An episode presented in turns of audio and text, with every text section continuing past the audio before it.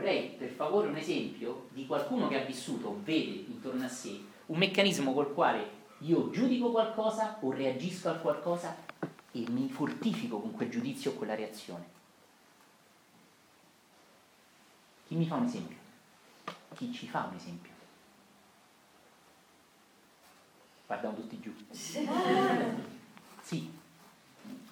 Che mi succede spesso con chi mi consiglia di come devo praticare. Magari gente che non pratica e mi consiglia come dovrei praticare.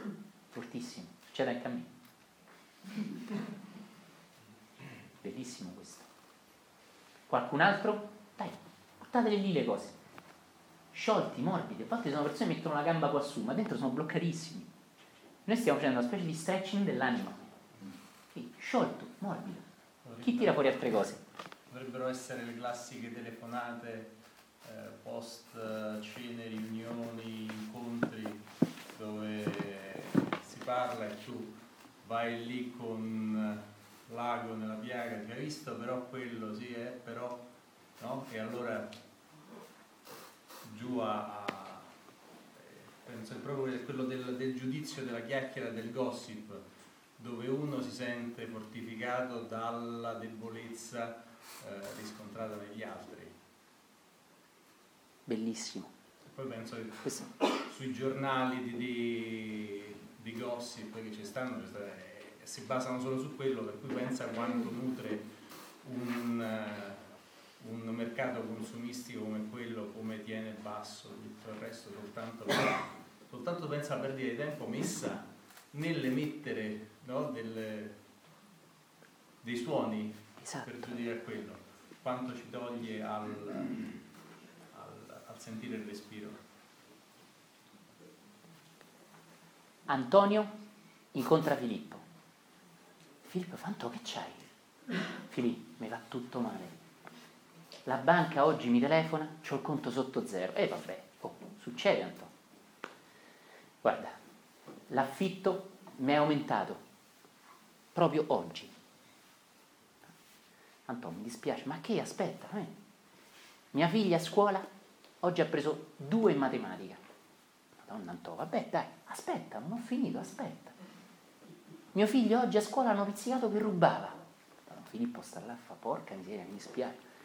Aspetta, non ho finito. Ti ricordi il mutuo di casa mia? Sì, me lo ricordo, Antonio. Oggi tasso variabile è aumentato tantissimo. Madonna. Filippo sta là e si dà una grattata intanto. E Antonio prosegue. Alla fine, scusate la volgarità, vi chiedo scusa in anticipo. Antonio fa, e poi io, a Filippo, mi sono separato. E Filippo fa, meno male, tu moglie se la siamo scopata tutti, Antonio. Antonio rimane così e fa, ma veramente io mi sono separato solo dal mio socio.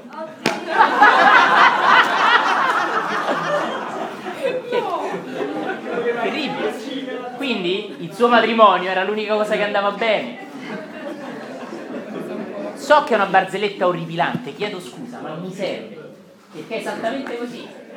A volte quando dico, almeno con mia moglie sto bene, Filippo, almeno con mia moglie va bene, no, un attimo dopo te l'ha sbriciolata, se la sono ripassata tutti comunque. Così a volte, vedete, attenzione quando io sento che quella cosa va bene, quella cosa va male, ti ricordi? Non sono mai turbato dalla cosa che penso veramente mi turba, è sempre un altro il mio turbamento. Questo vuol dire che quando io credo che questo va bene e questo va male, in realtà ciò che va bene potrebbe veramente essere la radice di quello che va male. Per esempio, faccio un esempio. Io sto vicino a una persona con la quale mi trovo bene, tiro a campare. In realtà è la cosa che va meno bene in un amico, tutto il resto va malissimo. Ma in realtà non mi accorgo che già che io mi accontento di stare con una persona di questo tipo, tutto il resto va male perché io non sto facendo circolare la mia energia al massimo e mi sto accontentando di volare basso, raso terra. Non è buona brava per una cattiva persona, mi tratta bene, mi vuole bene, sto bene con lei. Te la fai andare bene, ma dentro senti che non è lui, che non è lei. Che mi è successo? Perché no?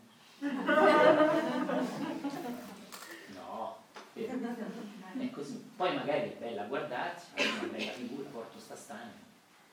Capisci? Però ecco che sono in una relazione in cui io volo basso, e a volte volo basso per anni, e volando basso faccio figli, prendo tutto insieme, e quando alla fine mi accorgo, c'è qualcosa che non va, nessuno dice, ciccio, mi dovevi accorgere 20 anni prima che c'era qualcosa che non andava.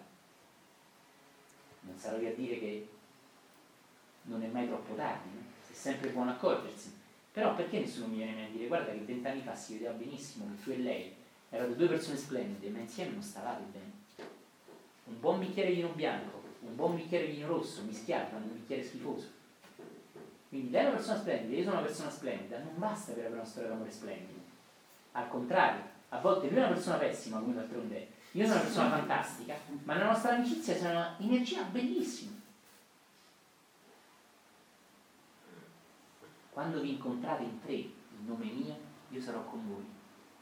Guardate, non c'è la matematica, non c'è io più te uguale 2. Ma io più te, quando c'è energia, è molto più di me e te summato insieme. Questa che cos'è? È una storia d'amore, un'amicizia in cui c'è veramente totalità. E tu mi aiuti a scongelare i miei blocchi e io aiuto te a scongelare i miei blocchi. Ti ricordi? Che cosa vuol dire migliorare? Migliorare vuol dire permettere alla propria natura superiore di manifestarsi. Ti ricordi? Vi siete mai accorti che non è mai esistita un'epoca nella quale si può far godere, assecondare di più la personalità di quanto in quest'epoca? Noi abbiamo piaceri che i nostri nonni non avevano. Okay. Possiamo assecondare tantissimo la nostra personalità. Ma perché mai quanto oggi c'è tutto questo scontento e questa depressione in giro? Perché non hai capito una regola fondamentale della personalità, e cioè più la soddisfi e più è infelice. Ora mi permetto di dire un'ultima cosa sull'amore, non voglio entrare troppo, voglio solo lanciare una piccola cosa vagante.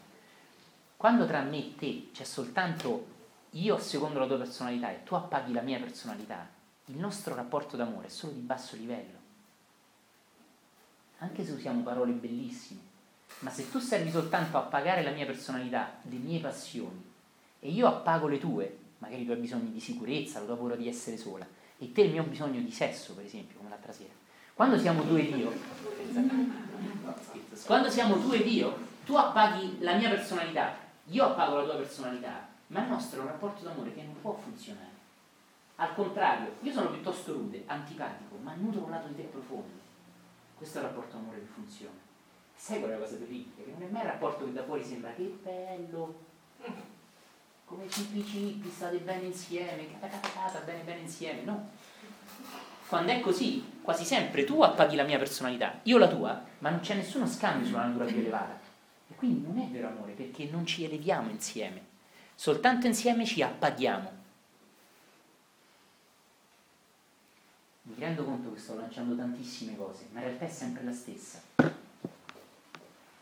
Oggi ci sono, con tutto rispetto per chi lo fa qui presente, avvocati divorzialisti, psicologi della separazione, genitori che per separarsi vanno allo psicologo a chiedergli come si fa. In realtà, scusate se lo dico, ci prendiamo in giro, sono tutte stupidaggini. L'amore funziona quando io e te insieme nutriamo un livello elevato del nostro essere. Ma se io e te, io professore alla Sapienza, tu dottoressa primaria all'ospedale, siamo due persone culturalmente elevate, ok?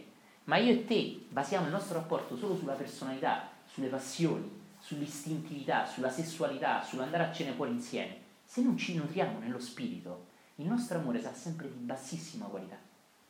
Magari dura 30 anni, ma è 30 anni di bassa qualità. Ed è la qualità che conta, non la quantità in amore. Mi segui? Quindi mai come oggi c'è la possibilità di nutrire la nostra personalità. Mai. I nostri nonni non potevano nutrire così velocemente la mia personalità. Faccio un esempio. Io sono curioso di una cosa, con l'iPhone vado su internet e vedo subito quella cosa. Anni fa mio nonno non aveva libri in casa, doveva andare alla biblioteca comunale e magari doveva aspettare una settimana per andare alla biblioteca comunale, poi magari il libro non era disponibile, oppure trovava il libro ma non trovava la risposta a quello che cercava. Mi segui? Questo è un bene su un piano, ma sull'altro se io lo uso soltanto per appagare la mia personalità, ricorda, più la personalità è appagata e più sei felice. Vi resta un ubriaco che quando beve alcol non è felice. Sto ritornando alle mie debolezze. Okay? Un ubriaco quando beve l'alcol, la sua personalità è appagatissima. Il suo spirito certamente no. Ebbene, è più forte lo spirito. Infatti io posso appagare continuamente la mia personalità, le mie debolezze, ma sono soltanto una persona distrutta dall'alcol. Oppure temo una relazione d'amore in cui mi metto in gioco, in cui veramente scopro qualcosa di me, in cui veramente elevarci io e te. Allora vivo soltanto storielle sessuali stupide, superficiali. Che tipo di persona divento io? Una persona di questo tipo, non è così. Eppure nel profondo sarò sempre scontento. E inizierò a dire in giro che le donne sono tutte uguali. E le donne diranno che tutti gli uomini sono uguali. In realtà perché dico queste cose? Perché nella mia vita ho vissuto soltanto relazioni che appagavano soltanto la personalità. Non te lo dirà un avvocato divorzialista, non te lo dirà neanche uno psicologo. Vuoi far funzionare una storia d'amore? Fai in modo che l'amore nutra lo spirito. Funzionerà benissimo. Diventa un nutrimento per l'altra persona. Aiuta ad affrontare le proprie paure, a scongelare le proprie energie. E vedrai quante persone ti circonderanno dandoti amore. Non per forza una donna che ti porti a letto, anche quella te lo auguro di godertela, ma anche un amico, un'amicizia vera. Vuoi avere amici veri? Stabilisci rapporti che anche i rude, brutti, antipatici, freddi, veri in qualche modo, elevino lo spirito. Ti accorgerai allora che l'amore arriverà subito. Questa è una cosa fortissima. Nelle tue relazioni, quanto appaghi lo spirito nelle tue relazioni, quanto ti elevano le tue relazioni? Perché spesso mi sposo una donna solo perché con lei ho più passione che con un'altra? Capisci? Questa non è una relazione che mi porterà a qualcosa di elevato, ma nessuno te lo dice. Capisci? Stai bene a letto con lei? Ah, oh, vacci a letto con lei.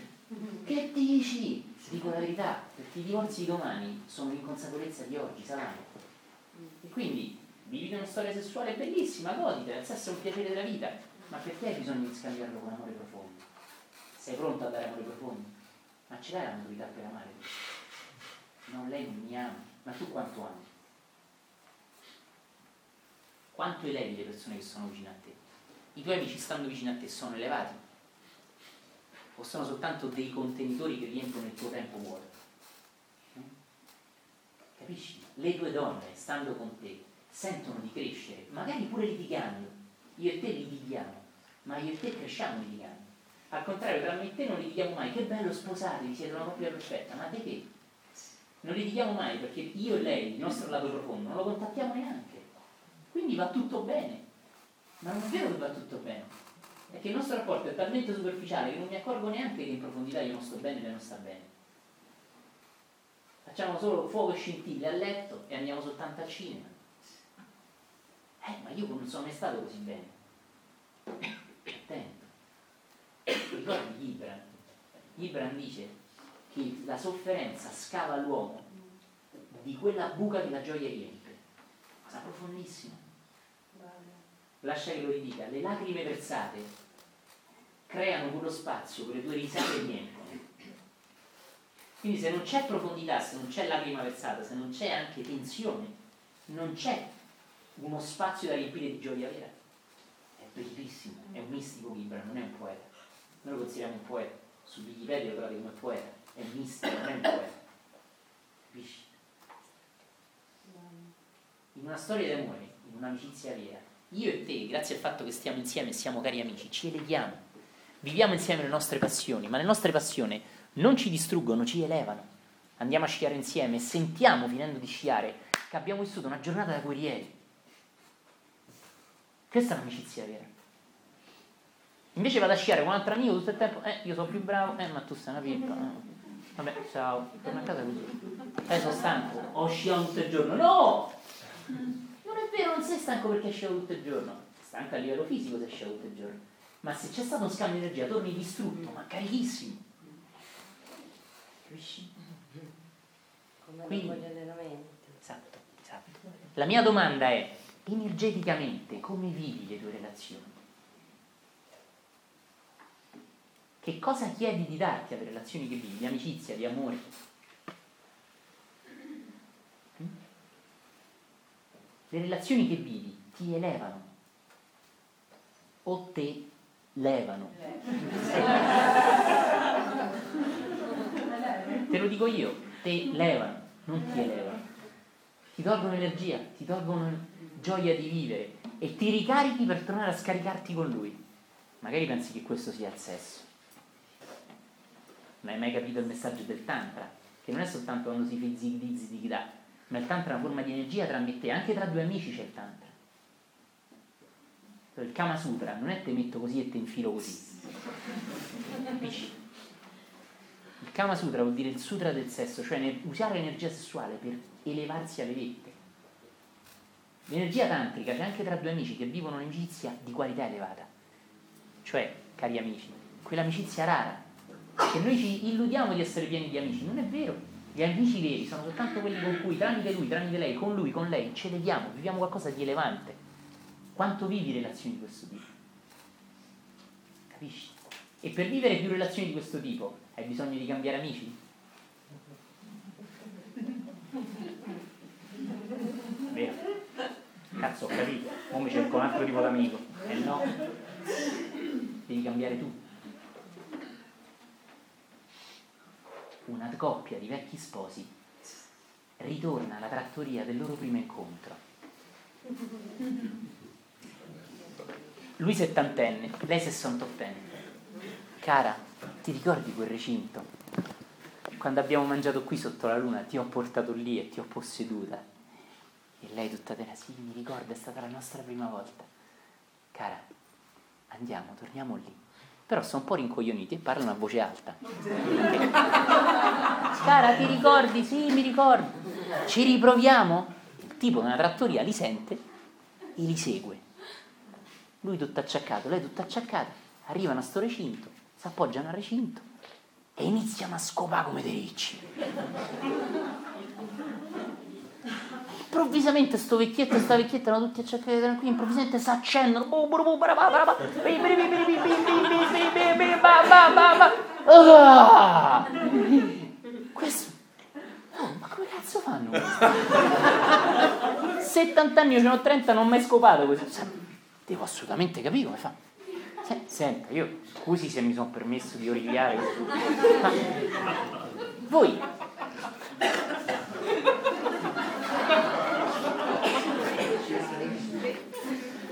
voi siete i miei miti.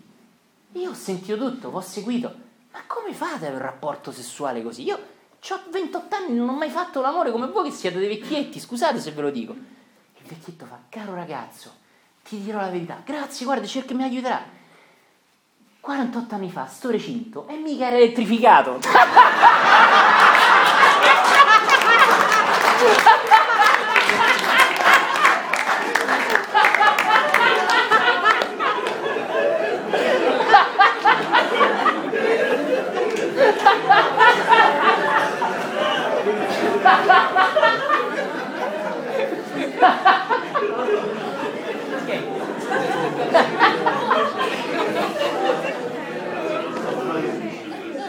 Che cos'è questo? È il falso amore. Nel falso amore qualcos'altro dà energia a noi. Un recinto elettrificato. Ok? Qualcos'altro dà energia. Se io e te non andassimo al cinema, due palle stare con te. Pure sempre io e te, chiama qualche amico, ma non perché vuoi stare con qualche amico, è che con te mi annoio. Andiamo al teatro, mica ti piace il teatro, perché ti fai due palle così con tuo amico. Cioè, chiedi al teatro, al recinto elettrificato, di darti energia, quella che tu non riesci a avere nel rapporto. E la cosa grave, triste, squallida, è che puoi andare avanti 40 anni così, illudendoti che è amore. Capisci? Perché non è amore questo? Perché non c'è niente che ti elevi. Niente. Io nutro e appago la tua personalità e tu nutri e appaghi la mia personalità. Ma non c'è nessuno scambio di qualità superiore. Io non sono uno spunto per te a elevarti, tu non sei uno spunto per me a elevarti. Sì, cari amici, questo è quasi tutti i tipi di rapporti che esistono, non solo di amore, ma anche di amicizia, sono quasi tutto qui. Io sono figo, tu sei figo, andiamo a sciare fighi insieme. Non c'è uno scambio di energia, qualcosa che ti eleva. E a volte non abbiamo il coraggio di accorgerci che viviamo molto più amore con un amico che con la nostra moglie. E pensiamo addirittura che sia normale così. Perché mio marito, ma anche mio cognato, ma anche il mio amico e anche quel compagno di liceo che non vedevo da anni, sono tutti come me, stanno insieme. Questa è mia moglie, questo è mio marito. Ah, quanto mi ama una pizza senza moglie? Perché? Sto benissimo, mia moglie, ma portala, no? Eh no, ma ogni tutte scuse queste. Bugie che ti racconti. Questa che cos'è? È energia congelata. Vedete la candela? Sapete perché le candele sono un simbolo nei tempi? Perché la cera nutre la fiamma. La natura inferiore della candela nutre e alimenta la natura superiore. Per dare fuoco, per dare qualcosa di etereo, per dare energia, la candela consuma cera, consuma la parte più bassa di sé, ma non è una contro l'altra. E la parte più animale della candela nutre la parte elevata. Siete mai stati in Spagna?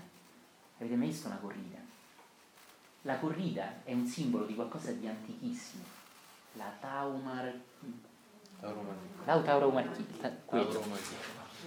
l'altro ha a che fare il simbolo della scuola non scuola, anche in Oriente, il toro, no? L'uomo e il toro, il rapporto tra l'uomo e il toro. Perché il toro è nero, grosso, peloso, potente fisicamente? E il torero è esile, splendente, dorato, perché il torero è il simbolo della sua natura superiore. Il toro è il simbolo della natura inferiore. E questa è una cosa molto molto forte. Il torero domina la natura inferiore, purtroppo si traduce nel fatto che la ammazza. Okay. Anche se non è sempre così. A Madrid sono entrato in un locale dove c'erano foto di toreri sbudellati, corna che facevano i rapporti anali col toro, cose del genere, no? Corna che entrava da una parte uscivano da un'altra, cose allucinanti, fotografie, no? È strano questo, ma che cosa nutre questo spirito così forte negli spagnoli? Una verità profonda, e cioè il fascino della natura superiore che domina la natura inferiore e che è simboleggiato dal torero, che è splendente, che è luminoso, che è pieno di brillantini, che è un essere luminoso, che è anche bello, simboleggia la natura superiore, è molto più piccolo della grossolana natura inferiore, che è invece simboleggiata dal povero toro, mi dispiace per lui, ma che è un simbolo antico, no? Permettimi di dirla così, il Minotauro. Oggi a scuola i ragazzi quando sentono i professori di lettere parlare del Minotauro, sì professore, ma sto Minotauro, ma dove sta sto Minotauro? Perché anche a me non c'è seduto un Minotaurino che studia lettere? Sto Minotauro un figlio l'avrà pure fatto. Quindi professore, ma che mi stai raccontando? Sto Minotauro non c'era, c'ha ragione. Ma non capisce, perché il professore non insegna, che il Minotauro è un simbolo della natura metà superiore e metà inferiore, in contrasto con se stessa.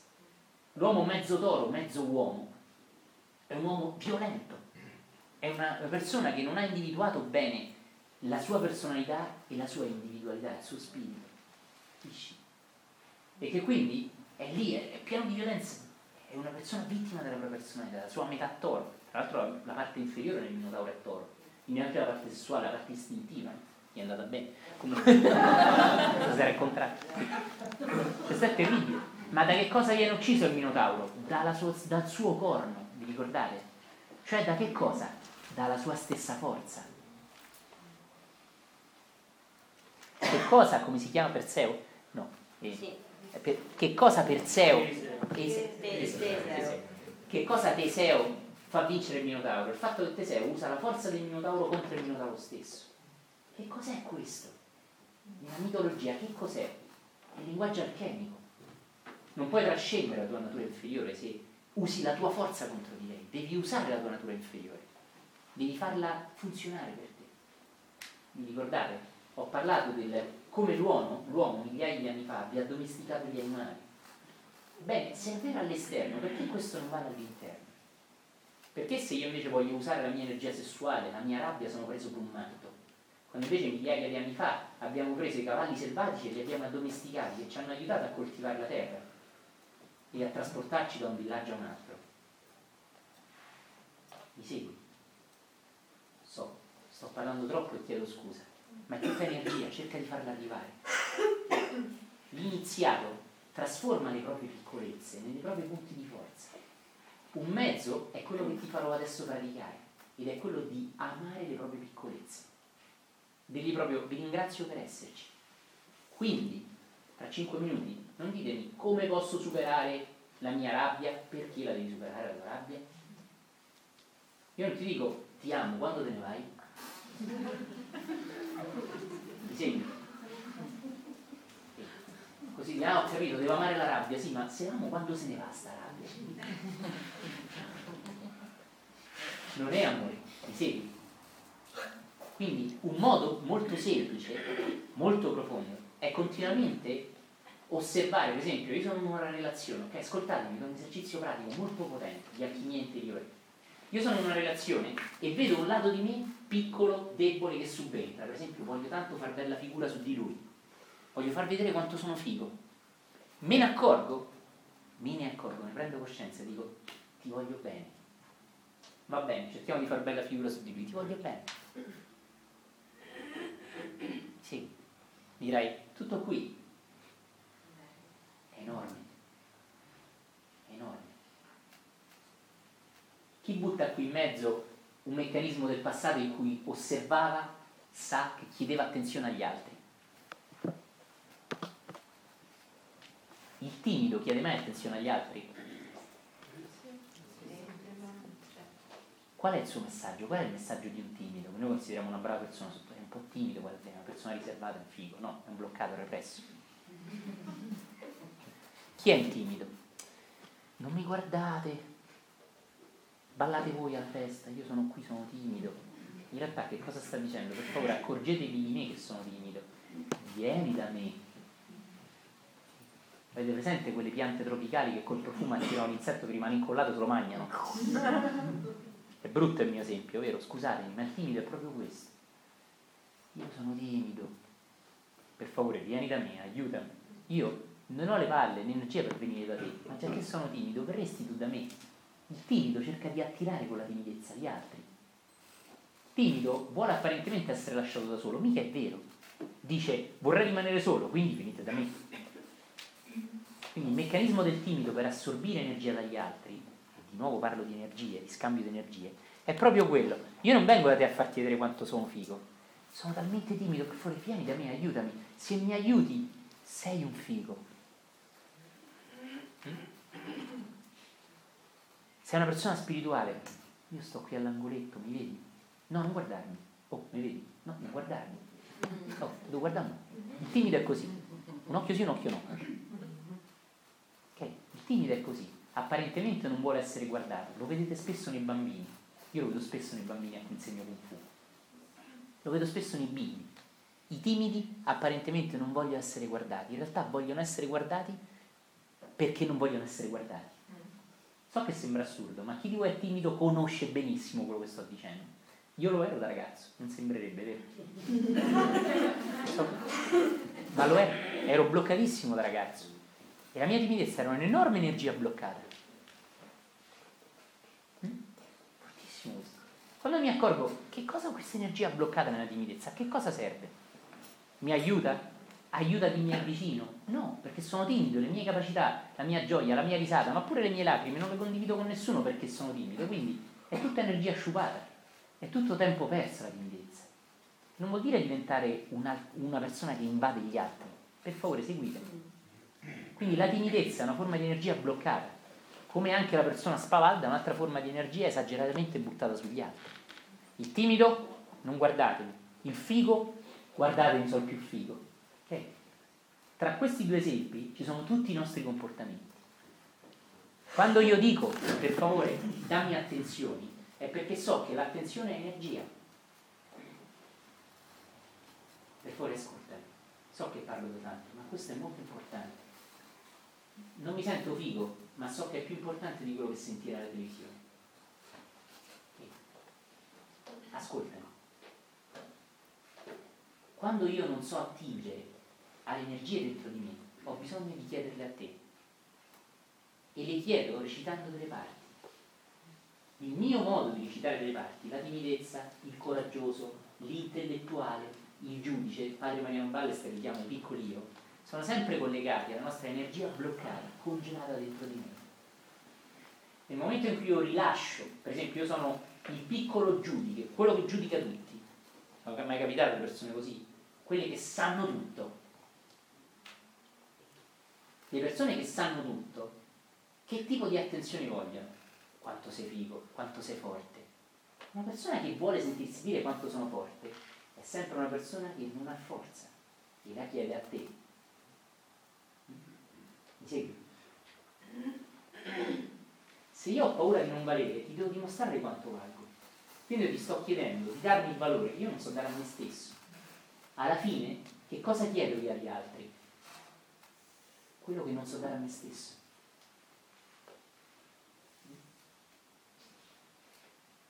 Se io non medito, o comunque se io non ho una dimensione spirituale, non può che essere così. La meditazione, la preghiera, gli stati di coscienza elevati attingono direttamente energia dall'universo. Ma se io non ho una dimensione spirituale di questo tipo, io devo attingerla da voi l'energia. Allora cercherò di parlare per rubarvi energia, non per darvela, non per condividere qualcosa che mi è accaduto, ma per succhiarvi attenzione e energia. Chi mi fa un esempio? Esempio coraggioso di se stesso. Quando si parla per essere ascoltati senza neanche pensare a uno scambio per reale, ma proprio per dire basta. Ottimo. Qualcun altro? Sentite che bella canzone che vi faccio ascoltare adesso. Bene, è proprio in tema, ma aspetta un attimo dopo l'esercizio. No, io era un esempio. Non era un esempio. Benissimo. Ora, supponete, per favore scusate se parlo tanto, supponete che io mi accorga di avere energia bloccata e sono un timido.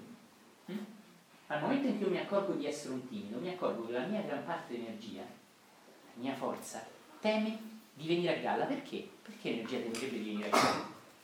Cioè, perché io temo che tu mi vedi per quello che sono e mi chiudo?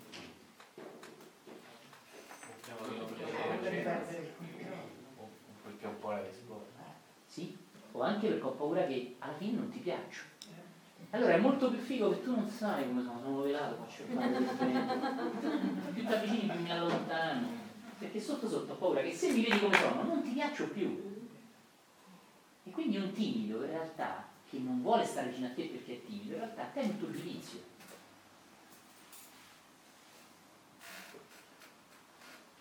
Mi segui? Stai capendo? Stai solo d'accordo con me? La mia energia timida è una forma di terribile attivismo energetico. Più tu ti avvicini più mi allontano. E più mi allontano e più tu dici che persona interessante, mi avvicino ancora di più. Più ti avvicini e più io temo che tu mi conoscerai veramente, alla fine levo tutto qua. Allora mi vedo ancora più, mi chiudo ancora in me, mi dirò fisicamente, ma divento fredda psicologia, non mi apro a te, non piango con te, non rido con te, di cuore, di pancia. Ok? Posso dire una cosa? Ma non c'è però anche la paura di amare, cioè io capisco quello che tu intendi, però nel momento in cui un timido non si riesce ad aprire non c'è anche perché si ha paura di amare, cioè perché ha paura di amare, ha paura di aprirsi, oltre alla timidezza. Io ho paura di amare. Perché? Perché ho paura di essere ferito. Quindi? È la stessa cosa. In un caso è questa paura, nell'altro caso è la paura che se vengo da te sono ferito, se io ti amo tu dici che non ti amo abbastanza, o se io ti faccio vedere quello che valgo tu mi dici non vali abbastanza, sempre la stessa cosa, capito? Capisci? Quindi la paura di amare è sempre una forma di io ti amo, ma tu mi dici beh tutto qua l'amore tuo vale niente, come vale niente? Te amo. Allora è meglio, ti voglio bene, non ti puntare la testa. Sotto sotto vorresti stare con questa persona, però aspetto che sia lui a dirmi ti amo, poi io dico io. Vedi quando sono le volte in cui mettiamo più in gioco le nostre stupidaggini? Quando ci presentiamo a persone che non conosciamo ma che ci interessano. Allora io sono un tipo sportivo, io sono un tipo avventuroso, io sono un tipo spirituale, io sono un tipo figo. Come vi presentate agli altri? Come vi presentate agli altri, cari amici, parla di che energia bloccata avete in voi. Questo è fortissimo. Che Che tipi siete quando vi presentate? Ma lanciate subito il messaggio che io sono quello più intelligente, tu c'hai 6 lauree ma io sono più intelligente. Fateci caso, questo parla della nostra energia propria. In piedi, per favore, mettetevi con persone con cui non siete di solito.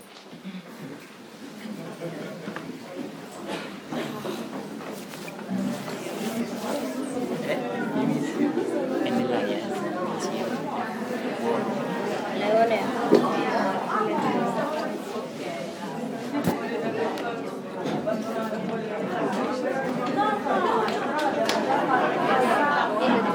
Andrea, per favore, spegni la luce là dietro. Cioè, le candele no, la luce. Grazie.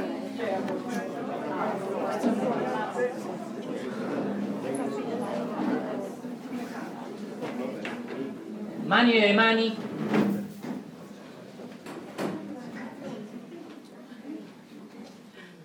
Occhi chiusi.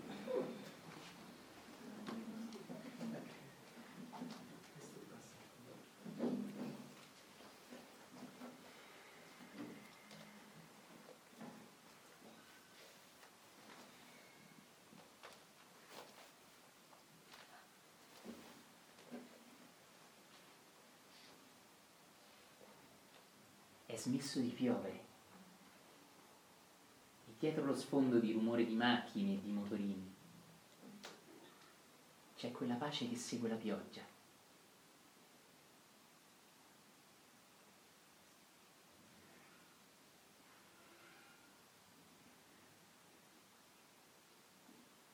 Accorgitene e accorgendotene lasciala entrare.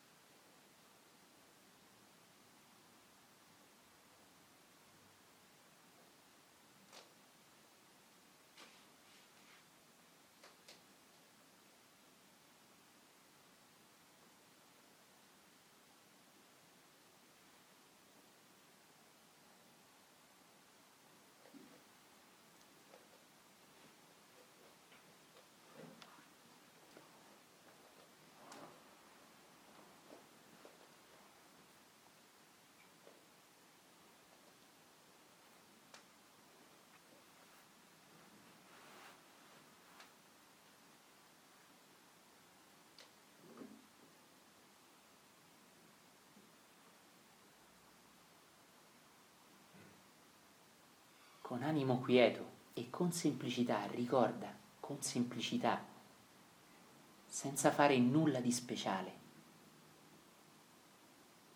Osserva una tua debolezza, o un tuo fastidio, un tuo disagio, o qualcosa che in qualche modo senti rappresentare un blocco, qualcosa che ti toglie energia anziché dartene.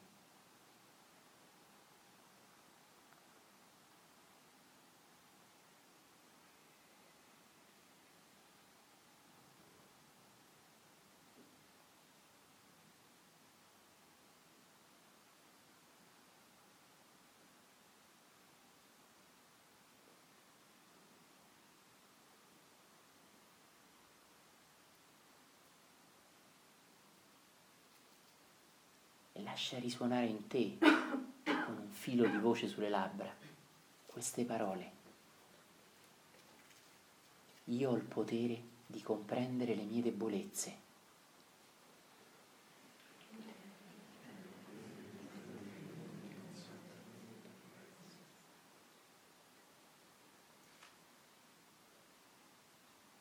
Occhi aperti, occhi negli occhi.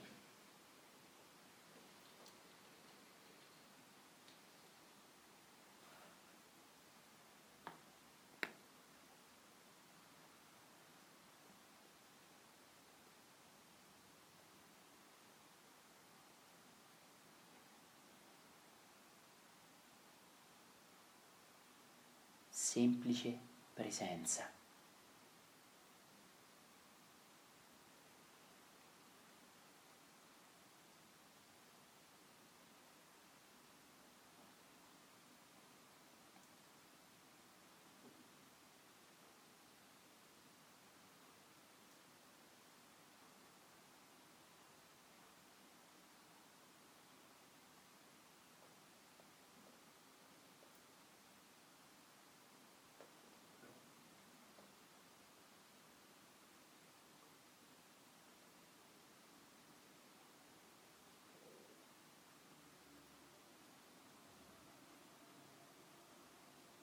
in un abbraccio di cuore.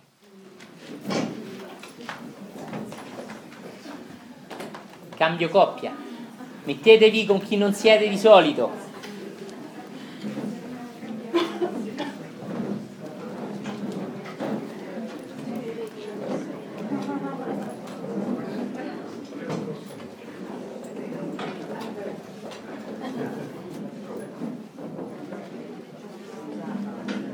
Guardatevi intorno.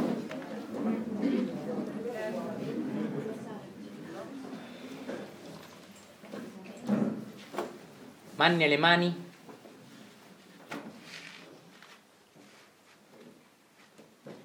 Occhi aperti, occhi negli occhi. Dì alla persona davanti a te: vai bene così come sei.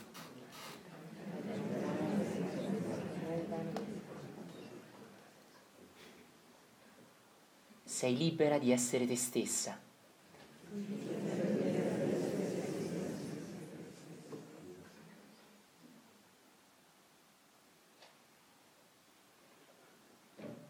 Occhi chiusi.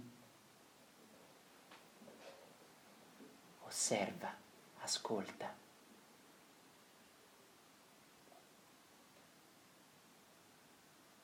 E lascia scendere questa energia nel profondo di te.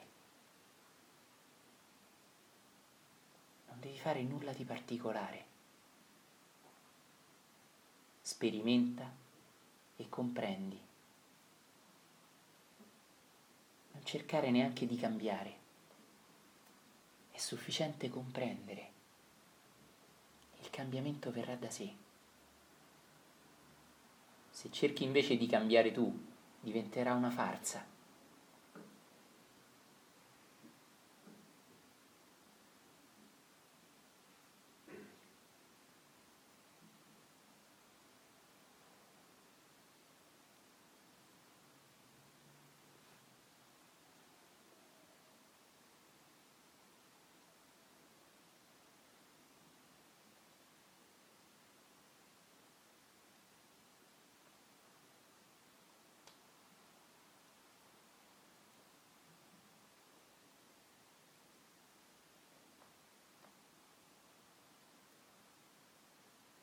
Occhi aperti, occhi negli occhi.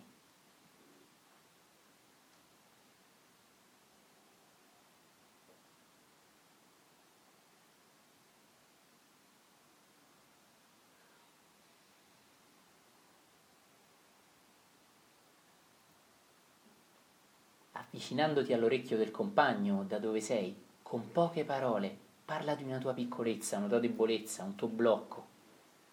Con 2 parole, non con un tema. Trasmettilo e ascolta quello della persona davanti a te.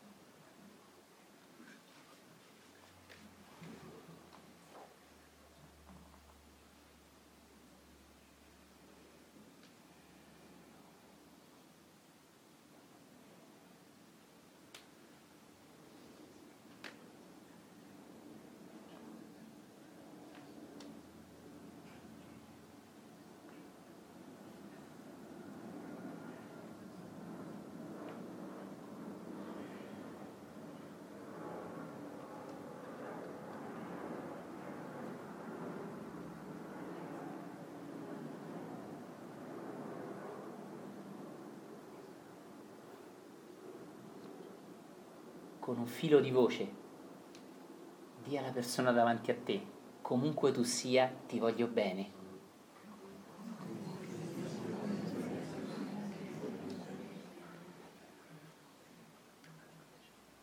E un abbraccio vero, profondo.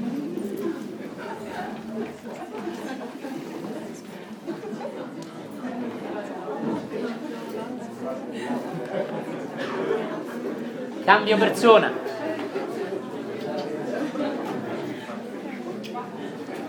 Anche spostatevi un po', ok? Cambiate persona con la quale siete.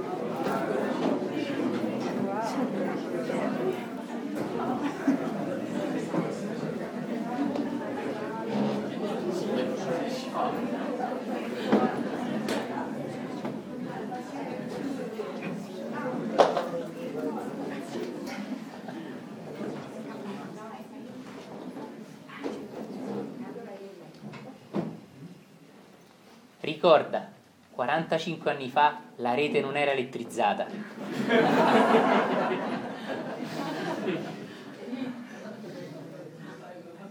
Non cercare qualcosa dall'esterno, fossero anche le mie parole, che ti dà energia. Attingila dall'interno, col coraggio, senza temere di manifestare ciò che hai dentro. La nostra debolezza è una nostra compagna, una nostra benedizione quando viene compresa nel profondo. Prima è un nostro nemico, è il cavaliere nero, poi è parte della nostra energia, è la benzina della nostra crescita. Mani nelle mani, a tuo modo, con poche parole, dia alla persona davanti a te che l'accetti così com'è.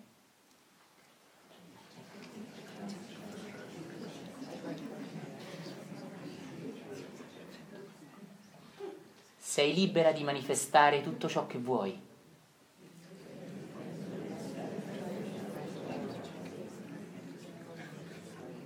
Comunque ti rispetto e ti voglio bene.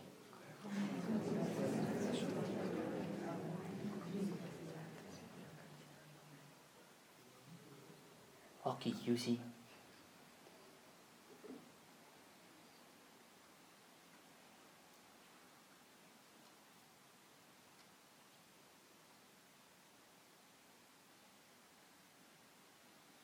Lascia entrare la forza, la pace.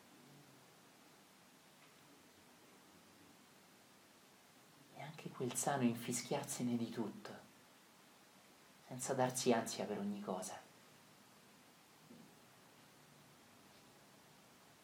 Come in quella bella canzone di Cocciante, io canto. Mani nelle tasche, fischiettando andando in giro, vedendo il bello in ogni cosa. E alleggerendo l'anima di tutti i pesi e le preoccupazioni. Per andare oltre hai bisogno di più energia.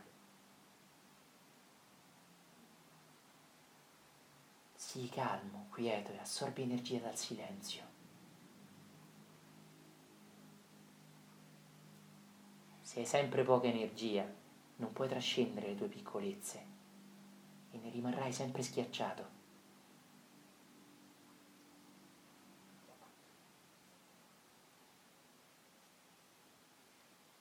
Quando la tua energia cresce, il peso delle tue piccolezze diventa leggero. Ricorda le parole del grande Gesù di Nazareth. Venite a me, poiché il mio giogo è leggero.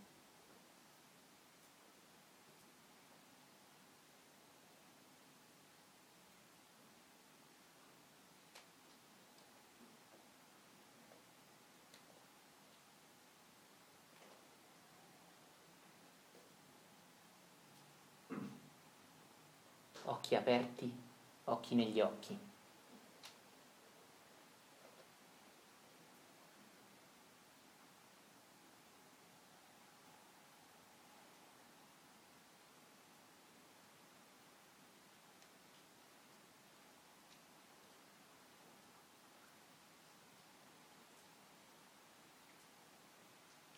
Qualsiasi cosa manifesti, ti rispetto e ti voglio bene.